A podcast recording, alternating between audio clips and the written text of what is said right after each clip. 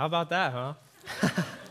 uh, welcome, everyone, this morning. If we haven't met, my name's Ryan, and I'm the student and 1825 director here at Life Point Marion, and I'm super glad and super excited to be here with you this morning.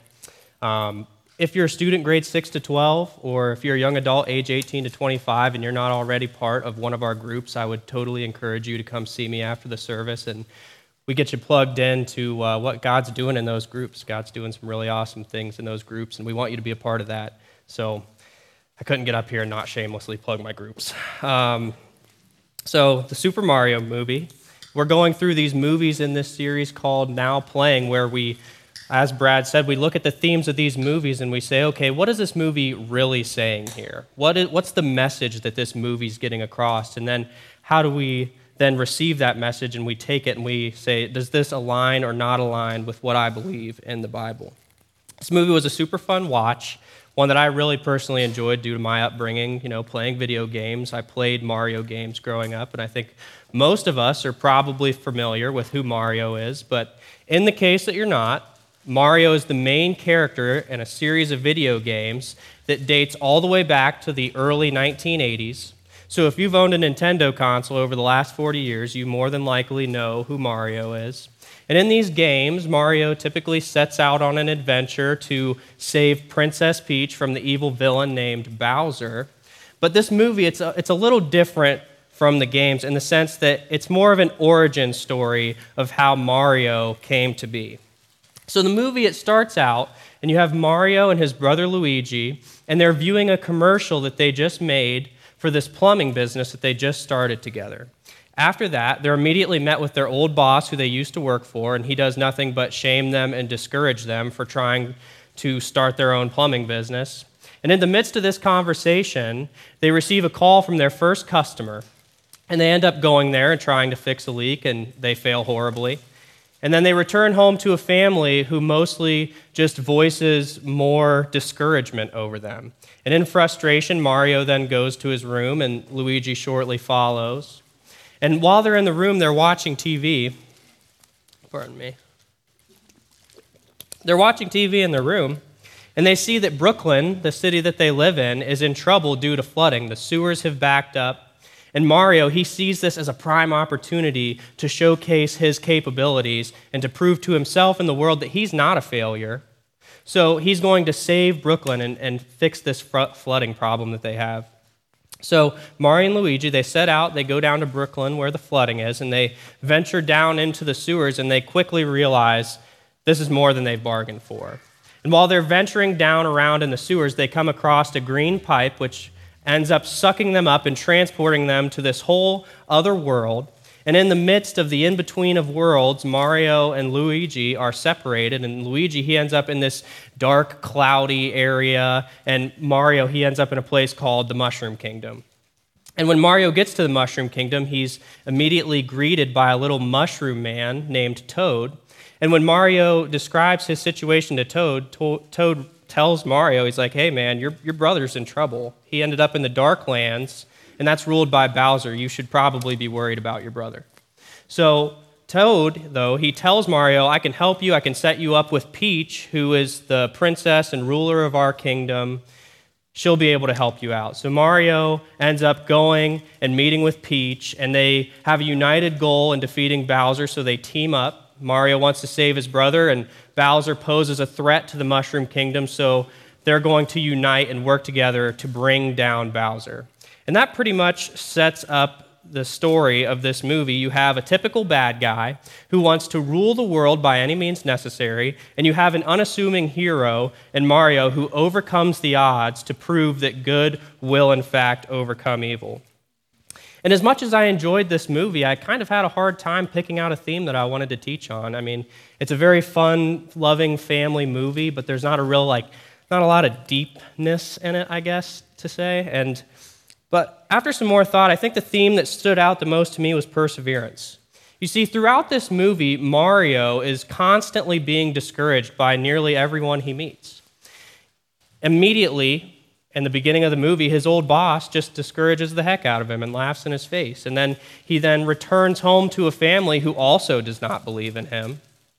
I mean, even when Mario gets to the Mushroom Kingdom and meets up with Peach, her, her reaction to Mario's goal to defeat Bowser, she, she just says to him, she's like, Well, uh, you're pretty short. He's probably just going to eat you. On top of that, Mario, he experiences many failures in this journey. I mean, he ruined the first bathroom that he went to in his plumbing business. I mean, ruined it. He did not fix the flood that Brooklyn was facing. He lost his brother um, there's kind of like this obstacle course that he has to go through to like prove his capabilities and his worth to Peach before they set out on their adventure. And Peach, she just does it like so flawlessly and effortlessly, like makes it look like it's just the easiest thing in the world. And Mario fails like probably a hundred times, and he never even ends up completing it. I mean, he just faces failure after failure. There's like a laundry list of the opposition that Mario faces in this movie. But because of his ability to persevere, he ends up saving his brother, and the goal is accomplished. And I think perseverance is a very fitting theme for this movie, considering that's uh, like a principle that's largely taught in these video games. I mean, in the Mario games we play, you don't just beat them on the first try, you fail. And you fail again, but you keep on trying, and through perseverance, you end up beating the game. So I think perseverance is very fitting for the story of the Super Mario Brothers. So that's what we're going to be working through today. I have four questions that we're going to answer and walk through together about perseverance. The first one being, What is perseverance? The second one, Why do we need it? The third, How can we do it? And fourth, Why do we do it? So let's dig into it, but before we do, let's pray. Heavenly Father, I just thank you for this time that we get to spend here together. And I pray that as we're here, Lord, that you would just you would touch our hearts and our minds, that you would have an encounter with us, and that we would leave here changed because of your power, because of your spirit. We thank you for the opportunity to gather here together. We love you, we thank you, and in Jesus' name we pray. So, what is the definition of perseverance? Perseverance means to persist in a state, enterprise, or undertaking in spite of counter influences, opposition, or discouragement. So, perseverance is to persist. So, what does persist mean exactly? Persist means to go on resolutely or stubbornly in spite of opposition or warning. So, perseverance, it's the ability to press on and continue forward toward a goal despite opposition. So, what is perseverance in the scope of the Bible? The theologian Charles Spurgeon said this of perseverance Perseverance is the badge of true saints. The Christian life is not just a beginning only in the ways of God, but also a continuance in the same as long as life lasts. So, the idea of perseverance is something that the Bible speaks about many times. In the New Testament, in the NIV translation, the word perseverance comes up 13 separate times. You see, Jesus and the early church, they faced much opposition and hardship. So the ability to persevere was vital to their lives. So, what is biblical perseverance? Perseverance in the scope of the Bible is living out God's will and following Jesus in our lives despite opposition from the world. Whether it gets us mocked, made fun of, threatened, or even puts us in danger, we will proclaim the name of Jesus no matter the cost. So, why do we need perseverance? We're going to look at a couple verses out of the Gospel of Matthew. The first one is Matthew 10 22. It says, You will be hated by everyone because of me, but the one who stands firm to the end will be saved. The next verse is Matthew 24, verses 12 and 13. It says, Because of the increase of wickedness, the love of most will grow cold, but the one who stands firm to the end will be saved. So, in our faith and our walk with Jesus, we must stand firm all the way to the end of our lives. Like the quote we read from Charles Spurgeon just now, the Christian life, it's not only a beginning in the ways of God, but also a continuance in the life of God as long as life lasts. We cannot endure and stand firm in our faith until the very end of our lives without having perseverance.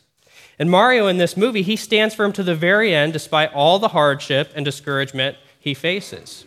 Regardless of how bad the odds are, no matter how much trouble comes his way, his ability to persevere and weather the storms of his story, his goal is accomplished because of that. However, none of us will get to the finish line or get to the goal at the end of our lives if we give up halfway through. Like Mario, there's going to be obstacle after obstacle in our way trying to discourage us. We even have an enemy who's actively working against us in the devil. Our faith requires us to persevere to the very end. And Jesus knew that. And that's why time after time in the New Testament we're encouraged to press on in our faith. John 16, 33 says the following. This is Jesus speaking. I have told you these things so that in me you may have peace. In this world you will have trouble, but take heart, I have overcome the world. See, Jesus knew that we were going to have troubles in this world, but we can take heart because he's already overcome the world. And some of you might be sitting there thinking, well, why then, if Jesus has already overcome the world, do I need to have perseverance? And that's a good question. And I think there's a big misconception within Christianity that once we claim faith in Jesus, that, you know, we're just done and we can go back to life as normal. And that's not the case. In some ways, we have reached the finish line when we put our faith in Jesus. We've reached the finish lines of our life before Jesus. We've reached the finish line of trying to earn and work our way to God. But we've crossed a new starting line. And that starting line is our life that we are now living with Jesus. So 2 Corinthians 5:17 it says, "Therefore, if anyone is in Christ, he is a new creation. The old has passed away, behold, the new has come." If we are in Christ, we are forgiven for our sin and we're saved from the eternal consequences of it. We went from a state of spiritual death to spiritual life. We are made clean and altogether new in Christ. So that old race we were running, or that old life we were living before Christ, has now come to an end. We're now running a new race with new difficulties, new hardships that are brought on because we follow Jesus. It's a new life that the world is set up in opposition against. Many things in this new race are engineered against us and our walk with God. And we have an enemy who's actively going to be working against us to try to get us to turn our backs, give up, and deny Jesus. Following Jesus could cost us relationships, it could cause us to be criticized. Following God's way is much harder than following our own way. And we're bound to make mistakes along the way. So, getting back to the question why do we need to have perseverance. Because faith that fails to persevere is destined for destruction. If we can't persevere through the hardships that are brought on by following Jesus, we're going to give up, we're going to turn back, we're going to deny Jesus. Secondly, perseverance proves a true faith in Jesus. And just to be clear, we aren't saved because we persevere, we persevere because we're saved. It's our ability to persevere is evidence of our faith in Jesus. So, moving on to our next question how can we then persevere? Hebrews 12, 1 through 3 says the following Therefore, since we are surrounded by such a great cloud of witnesses, let us throw off everything that hinders and the sin that so easily entangles. Let us run the race with perseverance. Let us run with perseverance the race marked out for us fixing our eyes on Jesus, the pioneer and perfecter of our faith.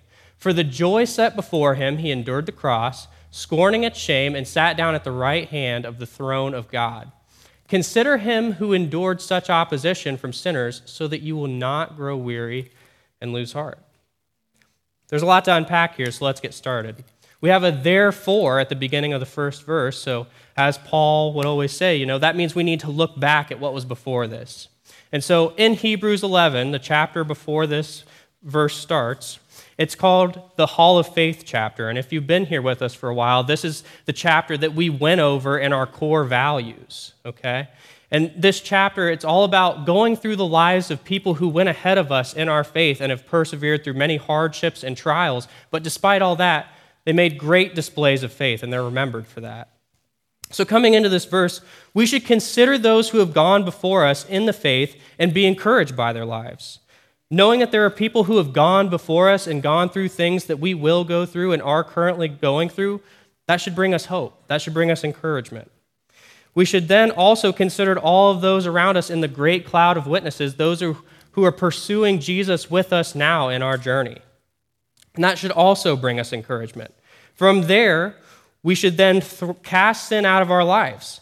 Casting sin is important because sin is never in line with the will of God. If we have sin in our lives, it's just going to deter us from God and our walk with God. And notice also in verse 1 that it says, everything that hinders and the sin that so easily entangles. So, not everything that's holding us back from running the race of faith is necessarily a sin. I think we can really easy fall into the ideology that, well, if it's not expressly noted in the Bible as a sin, then it's okay. And, you know, here it's a little different because we're told to cast off anything that could even so much as hinder us in our walk with God. So I think when we're evaluating things that we need to weed out of our lives, I don't think the question we should be asking ourselves is is it a sin or not? I think the question we need to be asking ourselves is is this pushing me closer to Jesus or is this pulling me further from Jesus? I think there's a lot of things that could kind of just fall into a gray area where it's like, well, it's not bad, but it's not really good. I mean, I just do it.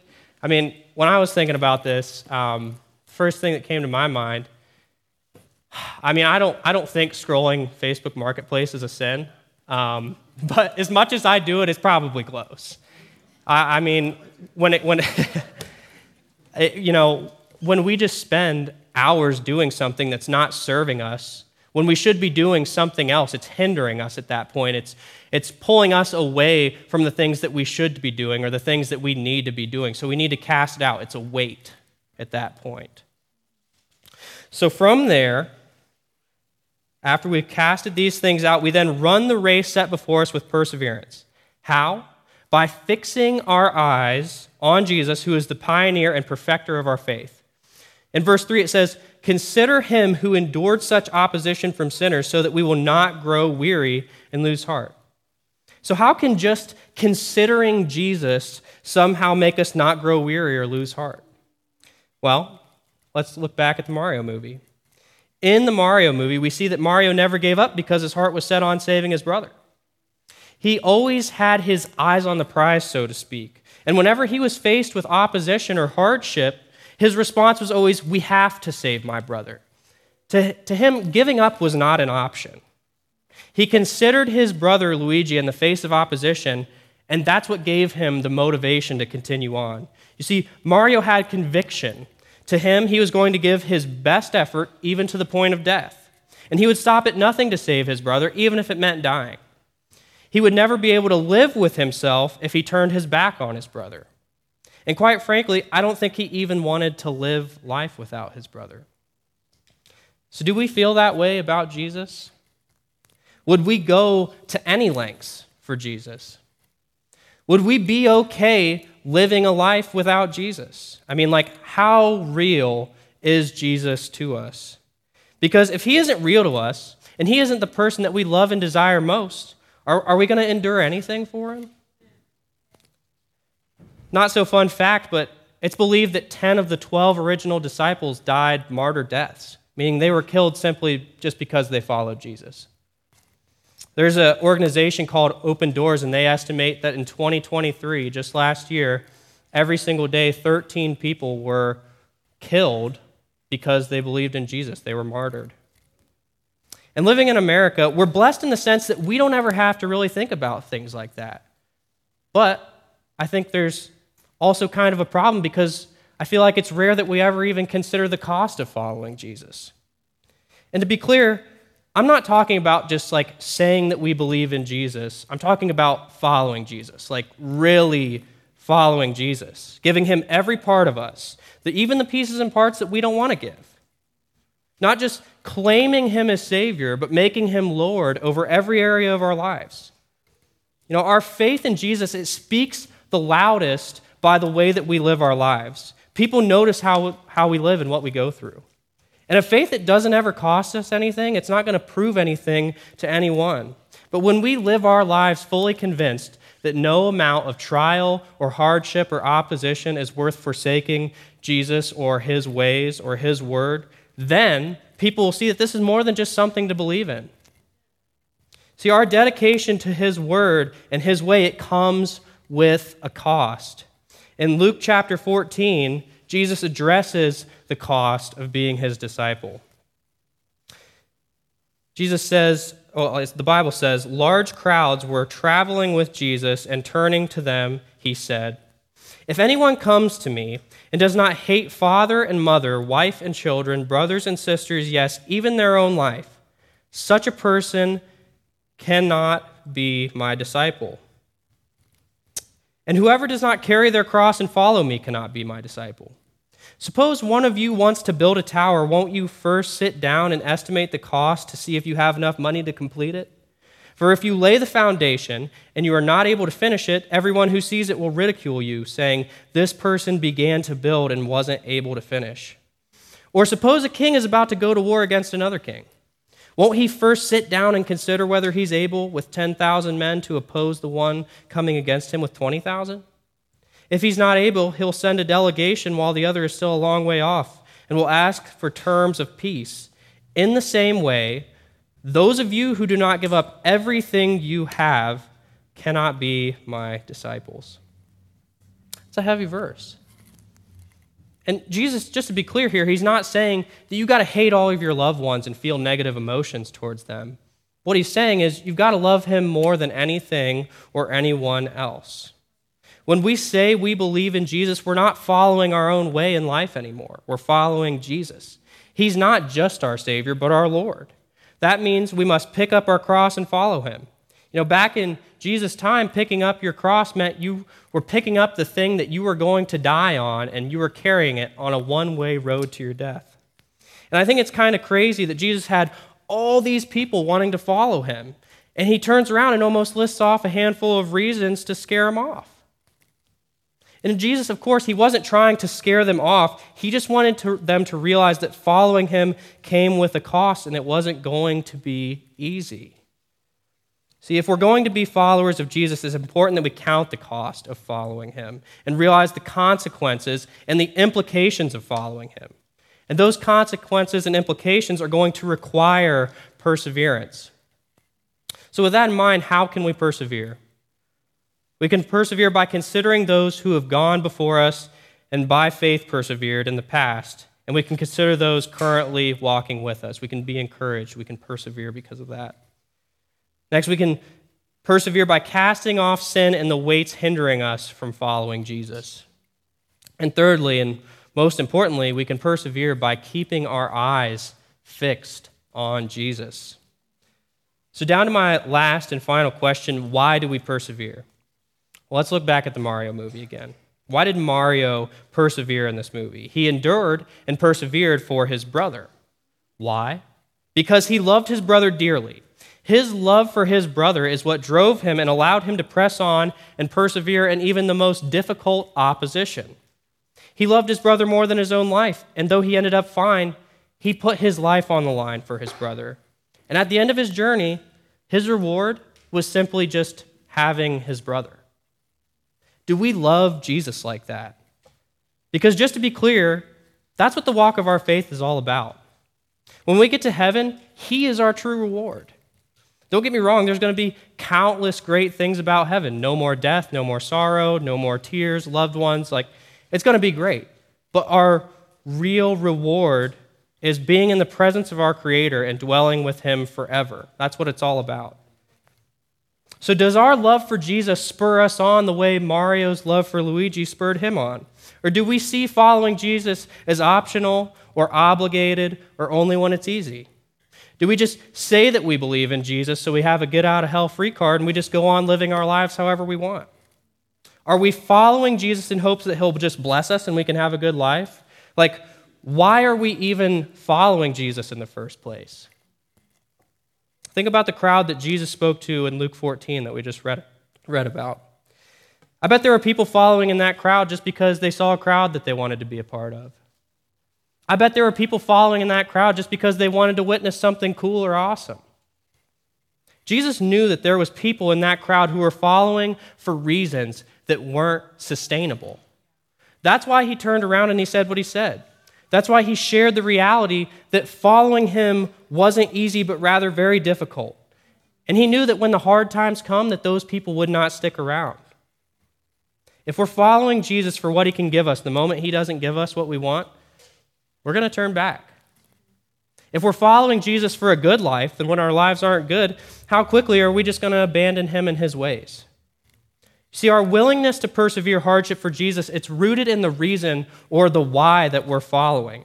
And if our willingness to persevere hardship for the name of Jesus is rooted in anything other than our love for him, we're setting ourselves up for failure. You see, where this all starts is having the right understanding of the gospel. When we come to the end of ourselves and we realize that we're not enough, when we realize that we're dead in our sin and we're sinners in desperate need of a Savior, then we can begin to understand the weight of the sacrifice that Jesus willingly chose and lovingly made on the cross. He took our sin and punishment upon himself so that we may be forgiven, clean, and live forever with him, free from the eternal consequences of sin. So, why do we persevere?